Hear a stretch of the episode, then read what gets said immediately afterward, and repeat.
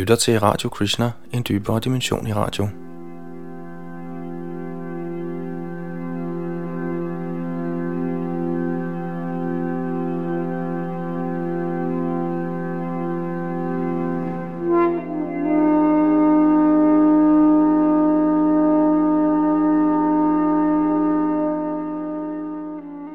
I det kommende vil vi kigge på en artikel skrevet af Lalita Das i vores nyhedsblad Nyt fra Hare Krishna, der hedder Newton om Gud.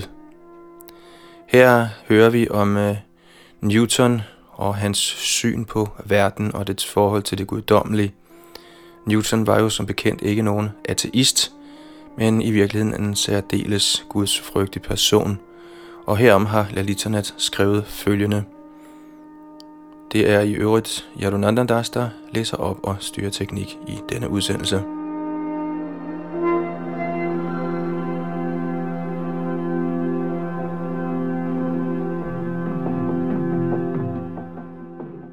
Jeg fik for nogle uger siden fat på et eksemplar af Principia Mathematica, Sir Isaac Newtons berømte værk, hvor han formulerer sin mekanik og bevægelseslære – der blandt andet var i stand til at redegøre for himmellegemernes bevægelser og tyngdeloven.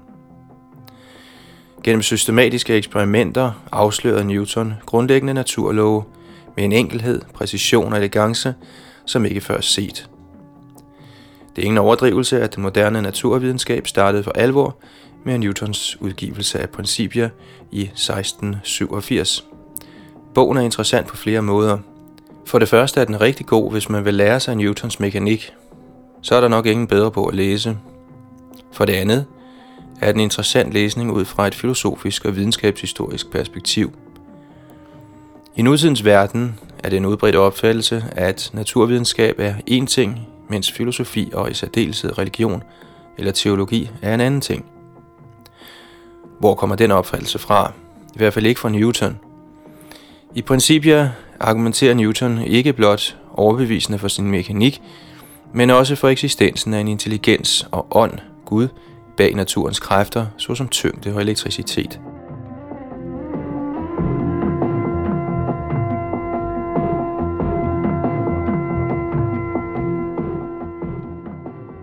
Faktisk ser sidst nævnt ud til at have været et lige så vigtigt motiv for Newton, som fastlæggelsen af lovene for massers bevægelser var det – Cambridge-udgaven af Principier fra 1713 har et forord af en professor, Roger Coates, der skriver, citat, Newtons fremragende værk vil være den sikreste beskyttelse mod angreb fra ateister, og intet andet sted end fra dette kokker kan man med større sikkerhed trække pile frem mod skaren af gudløse mennesker. Citat slut. Så vidt jeg kan se ud fra de noter, bogen er forsynet med, er dette forår skrevet i samråd med Newton – der er således små dele Dr. Coates opfattelse i denne henseende. Newton selv diskuterer nødvendigheden af Guds eksistens bag naturlovene som afslutning på næst sidste kapitel, Newtons matematiske principper.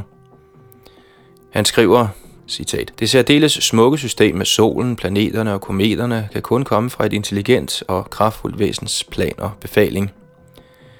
Og hvis fikstjernerne er midtpunkter for andre lignende systemer, må disse, da de er dannet ud fra den samme vise plan, alle være underkastet den enes befaling. Især siden lyset fra fikstjernerne er af samme natur som solens lys. Fra hvert system strømmer der lys til alle de andre systemer, og for ikke at fikstjernernes systemer ved deres tyngdekraft skulle falde ind i hinanden, har han anbragt disse systemer i umådelige afstande fra hinanden. Dette væsen hersker over alle ting, ikke som verdens sjæl, men som herren over alting. På grund af sit herredømme er han vant til at blive kaldet herre, Gud eller den universelle hersker, for Gud er et relativt ord og forstås i forhold til tjenere. Guds herredømme er ikke over hans egen krop, som de, der forestiller sig Gud som verdens sjæl, tror det, men over tjenere. Den højeste Gud er et væsen, der er evigt, uendeligt, absolut fuldkomment, men et væsen kan ikke, hvor fuldkommen den er, sige sig være herre Gud, uden et herredømme, for vi siger, min Gud, din Gud, Israels Gud, gudernes Gud og herrenes herre. Men vi siger ikke, min evige, din evige, Israels evige, gudernes evige. Vi siger ikke, min uendelige eller min fuldkommende. Disse er titler, som ikke refererer til tjenere. Ordet Gud tilkendegiver normalt herre, men ikke enhver herre er en Gud. Det er et åndeligt væsens herredømme, der opkaster en til Gud. Et sandt højst eller indbildt herredømme giver en sand højst eller indbildt Gud. Ud fra hans sande herredømme følger det, at Gud er et levende, intelligent og kraftfuldt væsen, og fra hans andre fuldkommenheder, at han er den højeste eller mest fuldkommende. Han er evig og uendelig, almægtig og alvidende, det vil sige, at hans varighed strækker sig fra evighed til evighed. Hans tilstedeværelse fra uendelighed til uendelighed. Han er ikke tid eller rum, men han lever og er til stede. Han lever i al evighed og er til stede overalt, og ved at eksistere altid og overalt, udgør han selve tiden og rummet. Siden hver eneste af rummets partikler altid eksisterer, og hver eneste udeleligt øjeblik af tiden er overalt, kan skaberen og herren over alle ting aldrig ikke være noget sted.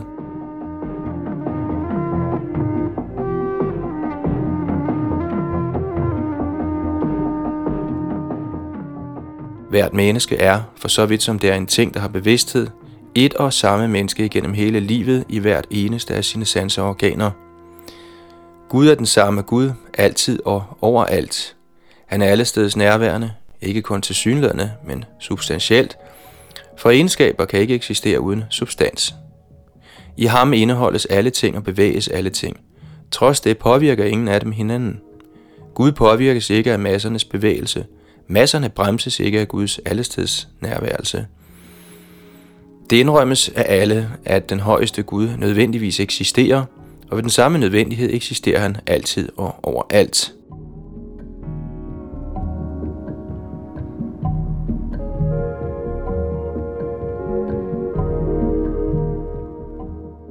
Ligesom et blindt menneske ingen anelse har om farver, har vi ingen idé om den måde, som den alvise Gud opfatter og forstår alting på.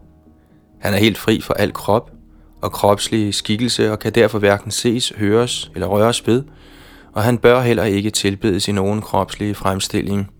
Vi kan danne os nogle idéer om hans egenskaber, men vi ved ikke, hvad den virkelige substans af nogen som helst ting er. I faste masser ser vi kun former og farver, vi hører kun lyde, vi rører kun ved ydre overflader. Vi lugter kun lugte og smager kun smag. Men deres indre substans er ikke kendt af hverken vores sind eller nogen reflekterende i vores tanker.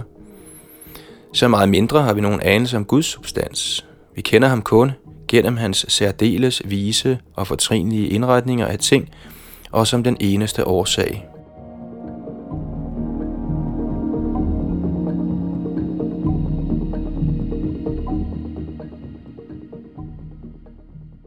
Blind metafysisk nødvendighed, der er afgjort den samme, altid overalt, kunne aldrig frembringe en sådan mangfoldighed af ting.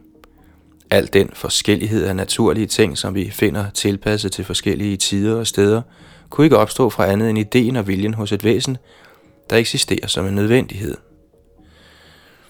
Allegorisk siges Gud at se, tale, le, elske, hade, ønske, give, modtage, glæde sig, være vred, kæmpe, udtænke, handle og bygge – for alle vores idéer om Gud er taget fra menneskeslægtens væsen igennem en sammenligning, der, om end skønt ikke fuldkommen, ikke desto mindre viser en vis lighed.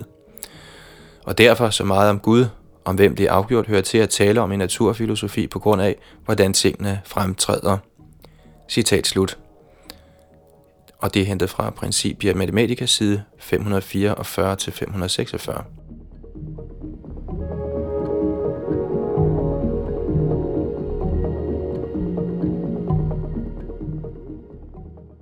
Den sidste sætning er interessant.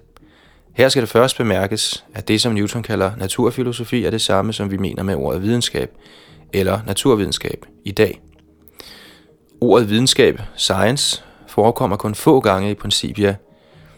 Jeg faldt blot over det en gang, hvor det var i flertal, som betegnelse for alle videnskaber, inklusive humanistiske. Ordet Newton i stedet bruger er filosofi, han taler om naturfilosofi, matematisk filosofi eller eksperimentel filosofi. Og således kan vi se, at på hans tid var videnskab og filosofi en og samme ting.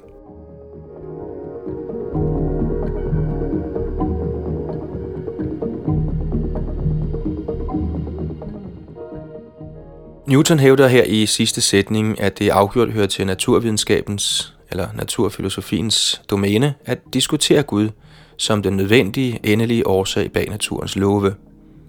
I vore dage fremføres det samtidig, at den mulige eksistens af Gud eller en intelligent ikke-fysisk årsag bag den fysiske natur ikke er videnskabelig. Ifølge denne opfattelse, den såkaldt metodologiske naturalisme, er det naturvidenskabens opgave at finde fysiske og mekaniske forklaringer på alle observerede fænomener. I Dover-retssagen i Pennsylvania i december hævdede dommer Jones i dommen mod fortalerne for intelligent design, at det er en mange hundrede år gammel regel, at naturvidenskab kun må befatte sig med såkaldt naturlige, det vil sige fysiske og mekaniske forklaringer. Det var et af Jones argumenter for, at intelligent design-teorien, der hævder, at der er træk ved naturen og livet, der bedst forklares af en intelligent årsag, ikke er videnskab. Hvor dommer Jones havde den opfattelse fra, fremgår ikke af dommen. Det er dog en nærliggende antagelse, at han ikke har læst Newton, for i så fald ville han have vidst, at en sådan hævdvunden tradition for metodologisk naturalisme ikke eksisterer. I hvert fald ikke hos den måske mest betydningsfulde af den moderne naturvidenskabs grundlæggere.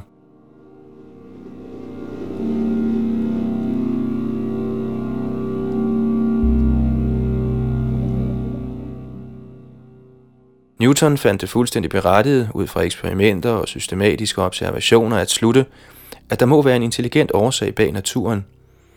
Om alle Newtons argumenter holder i den forbindelse er egentlig ikke så meget pointen, selvom de, så vidt jeg kan se, virker stærke.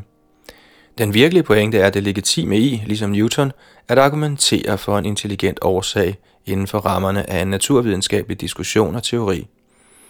Newton sluttede ud fra sine systematiske eksperimenter, at videnskabeligt set må man slutte, at der er en intelligent årsag bag naturen. I dag, hvor Newtons efterfølgere har haft over 300 år mere til at undersøge naturen igennem systematiske eksperimenter, er naturvidenskaben, især med de seneste årtiers kosmologiske og biokemiske opdagelser, blevet en endnu stærkere leverandør af designargumenter end på Newtons tid.